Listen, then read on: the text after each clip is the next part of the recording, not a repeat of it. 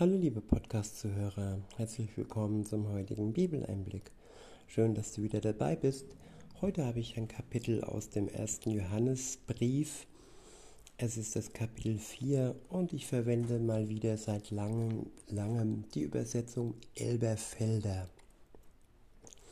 Ab Vers 1 heißt es, Geliebte, glaubt nicht jedem Geist, sondern prüft die Geister, ob sie aus Gott sind.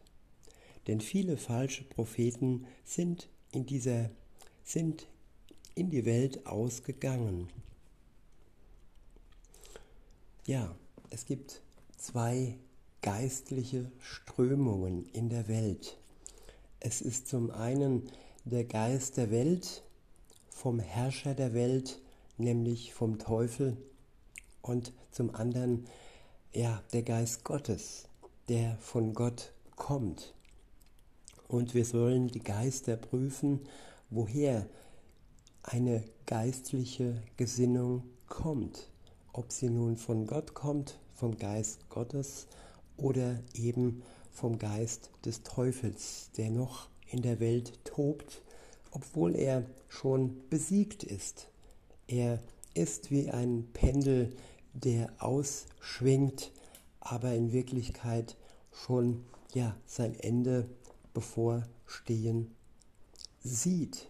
Insofern versucht er noch möglichst viel Menschen in den Tod zu reißen, weil er genau weiß, dass er von Jesus Christus besiegt worden ist. Denn Jesus hat den Tod besiegt und der Teufel ist der Herrscher des Todes. Bei ihm geht es nicht um Leben, sondern um darum, die Menschen in den Tod, in den ewigen Tod zu ziehen.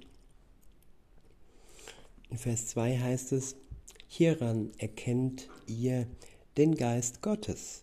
Doppelpunkt.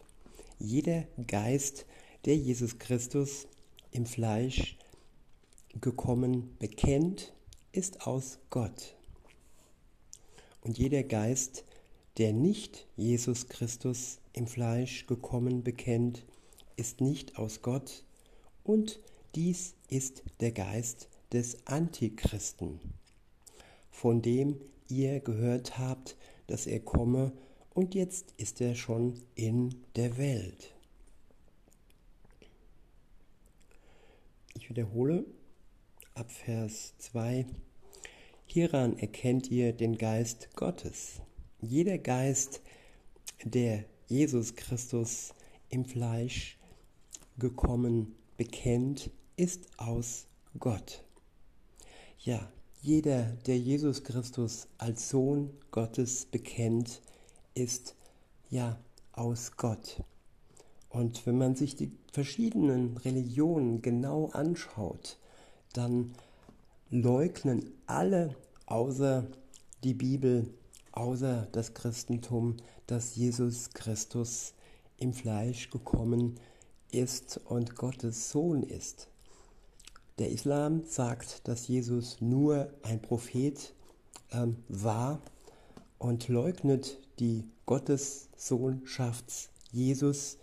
Er leugnet auch, dass er auferstanden ist und er leugnet auch, dass er für die Schuld der Menschen gestorben ist.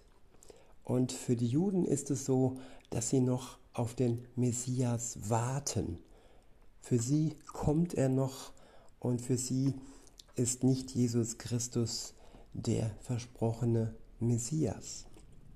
Und so finden wir in jeder einzelnen Religion, äh, die es gibt, ja eine eine Ablehnung Jesus Christus gegenüber. Insofern gibt es nur einen Weg zum Vater und nur einen Weg zur Errettung.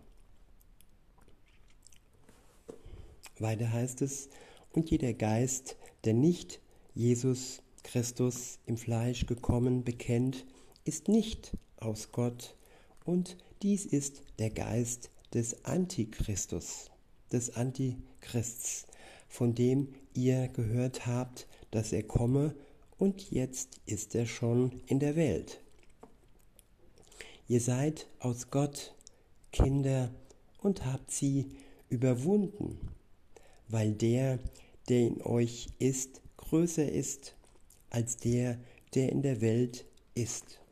Ich wiederhole Vers 4. Ihr seid aus Gott Kinder und habt sie überwunden. Mit sie ist hier die Welt gemeint. Wer an Jesus Christus glaubt, hat mit ihm zusammen die Welt überwunden. Er hat durch seinen Tod am Kreuz den Tod und somit auch das äh, Endliche, das Weltliche überwunden.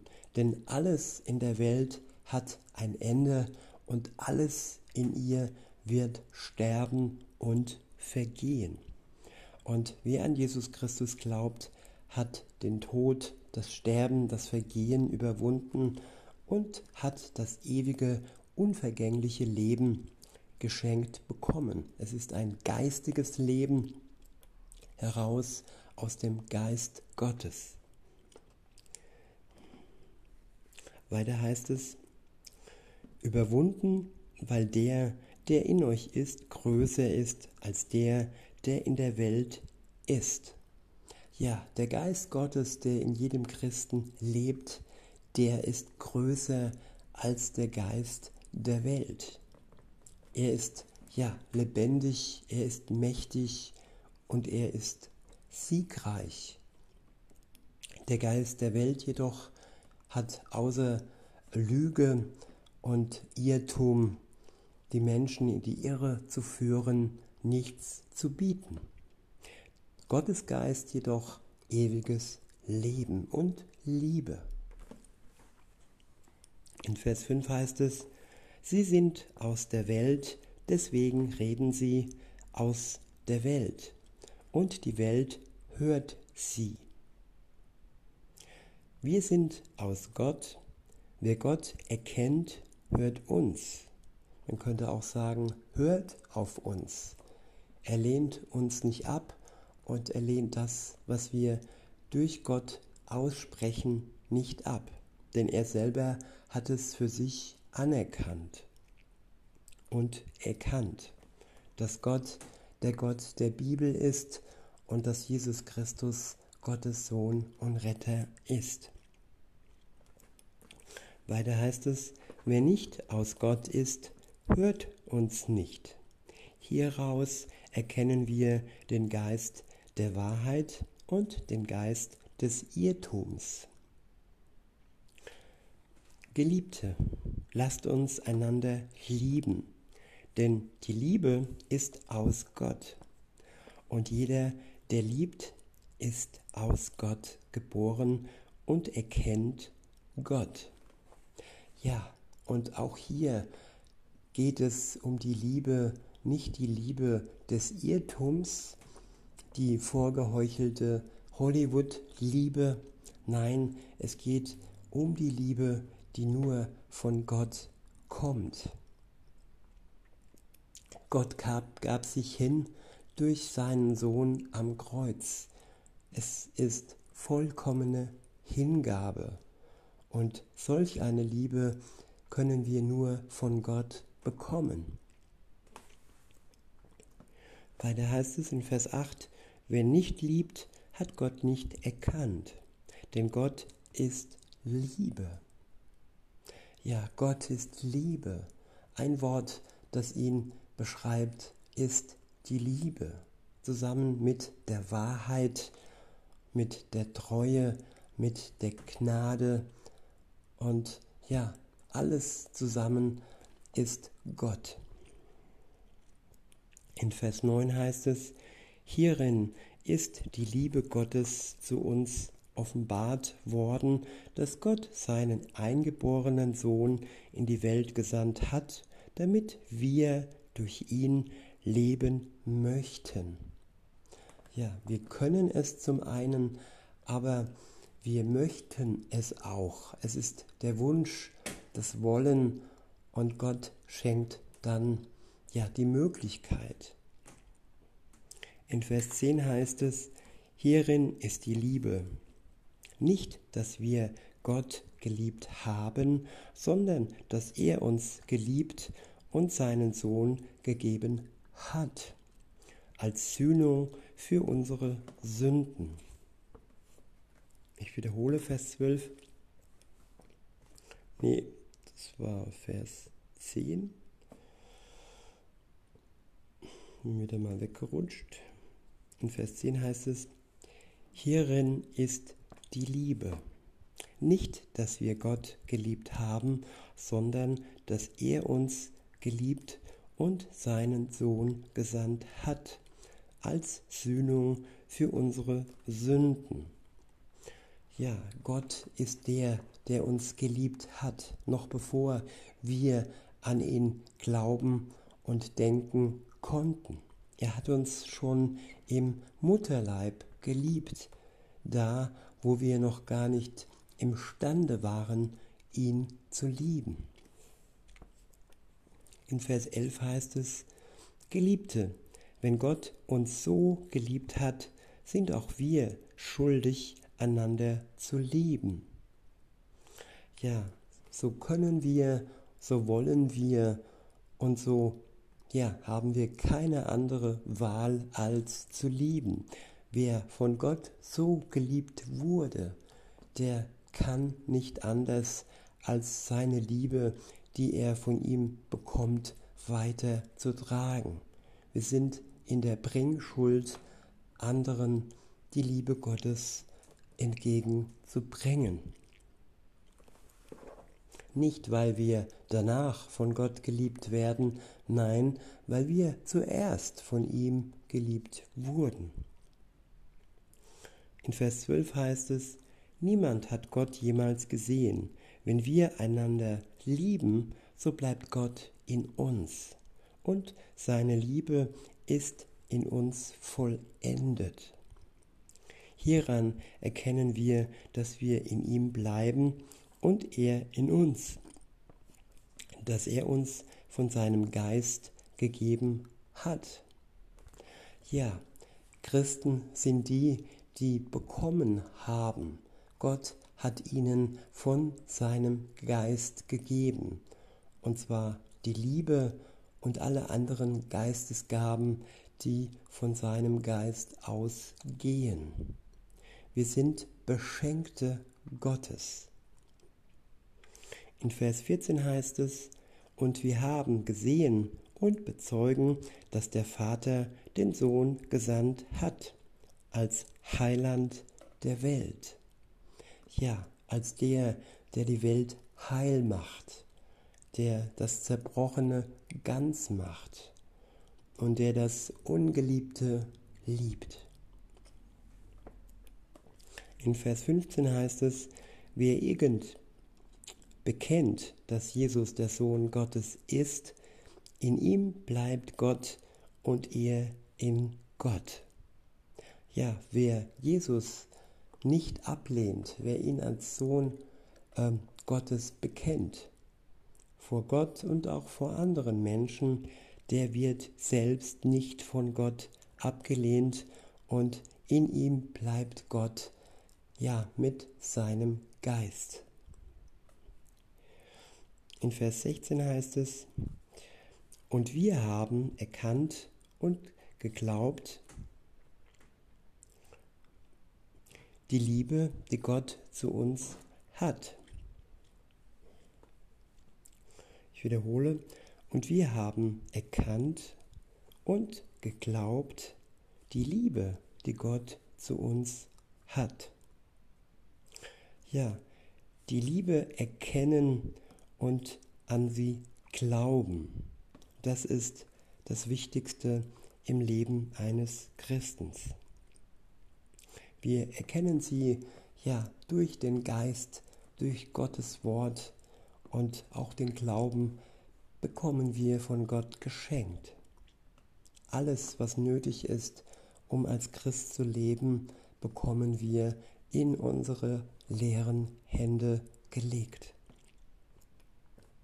Weiter heißt es, Gott ist Liebe und wer in der Liebe bleibt, bleibt in Gott und Gott in ihm. Hierin ist die Liebe mit uns vollendet worden, damit wir Freimütigkeit haben an dem Tag des Gerichts, dass wir, dass wie er ist, auch wir sind in dieser Welt. Wiederhole.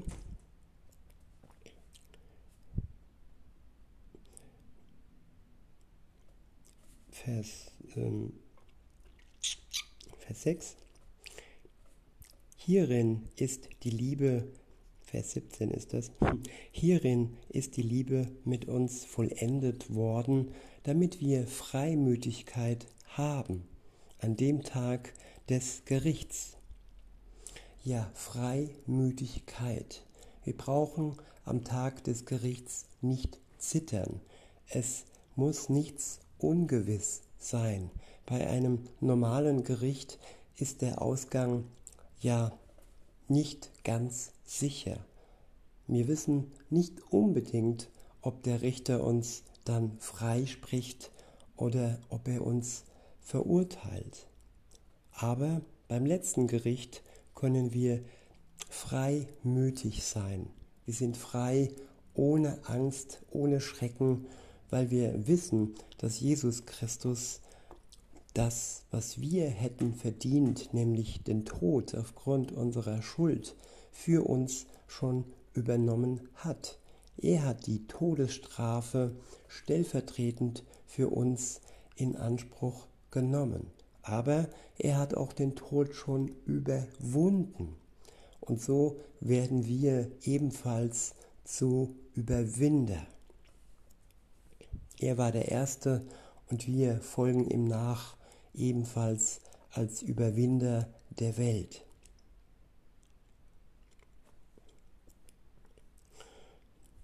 Denn das, was er ist, das sind auch wir. Wir sind die Sterbenden, die mit ihm sterben. Wir sind aber auch die, die auferstehen werden, so wie auch er durch den gleichen Geist. Weiter heißt es, wie er ist, auch wir sind in dieser Welt. Furcht ist nicht in Liebe, sondern die vollkommene Liebe treibt die Furcht aus, denn die Furcht hat Pein. Ich wiederhole, Furcht ist nicht in der Liebe, sondern die vollkommene Liebe treibt die Furcht aus denn die Furcht hat Pein. Ja, und diese Pein hat Jesus Christus am Kreuz überwunden. Und er macht uns freimütig, dass wir keine Furcht mehr haben müssen. Und die Liebe in uns vertreibt die Furcht. Egal was wir erleben in dieser Welt, egal wie groß der Schrecken ist, die Furcht wird durch die Liebe in unserem Herzen vertrieben. In Vers 18 äh, Teil B heißt es, wer sich aber fürchtet, ist nicht vollendet in der Liebe. Wir lieben, weil er uns zuerst geliebt hat. Wenn jemand sagt, ich liebe Gott und hasst seinen Bruder, so ist er ein Lügner. Denn wer seinen Bruder nicht liebt, den er gesehen hat, wie kann der Gott lieben? Ja, wer seine Brüder und Schwestern ablehnt, egal aus welchen Gründen, der lehnt auch Gott ab. Und wer seine Brüder und Schwestern liebt, der ist in der gleichen Liebe, die auch Jesus hatte. Weiter heißt es in Vers, äh, wo sind wir noch? In Vers 20. Wenn jemand sagt, ich liebe Gott und hasst seinen Bruder, so ist er ein Lügner. Denn wer seinen Bruder nicht liebt, den er gesehen hat, wie kann der Gott lieben? wie kann der Gott lieben, denn den er nicht gesehen hat? Ja, wir sehen Geschwister und sehen durch sie die Liebe Gottes. Und wie kann ich Gott lieben, wenn ich ja die Geschwister, die ich sehe, dessen Liebe ich sehe, ablehne oder gar hasse? In Vers 21, und das ist der letzte Vers, heißt es, und dieses Gebot haben wir von ihm, dass wir Gott, dass wer Gott liebt, auch seinen Bruder und seine Schwester liebe. In diesem Sinne, liebe Zuhörer, wünsche ich euch noch einen schönen Tag und sage bis denne.